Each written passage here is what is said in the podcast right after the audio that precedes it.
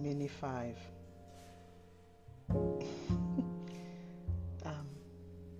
it's been an incredible, incredible week here. Hi. I think I just want to say keep your eye on Jesus. There's no one like him. He has reminded me that my life is in his hand and that he knew me before I was born, before I was formed, before I was created. He knew me.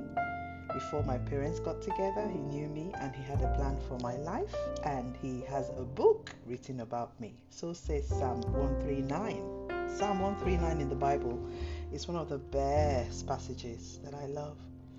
And um, I just want to say no matter what storm is brewing in your life, God has a plan. Hold on to Him. Keep your eye or keep your eyes on Jesus. All right, this is Ariola with Mini 5. Take care. Quick one.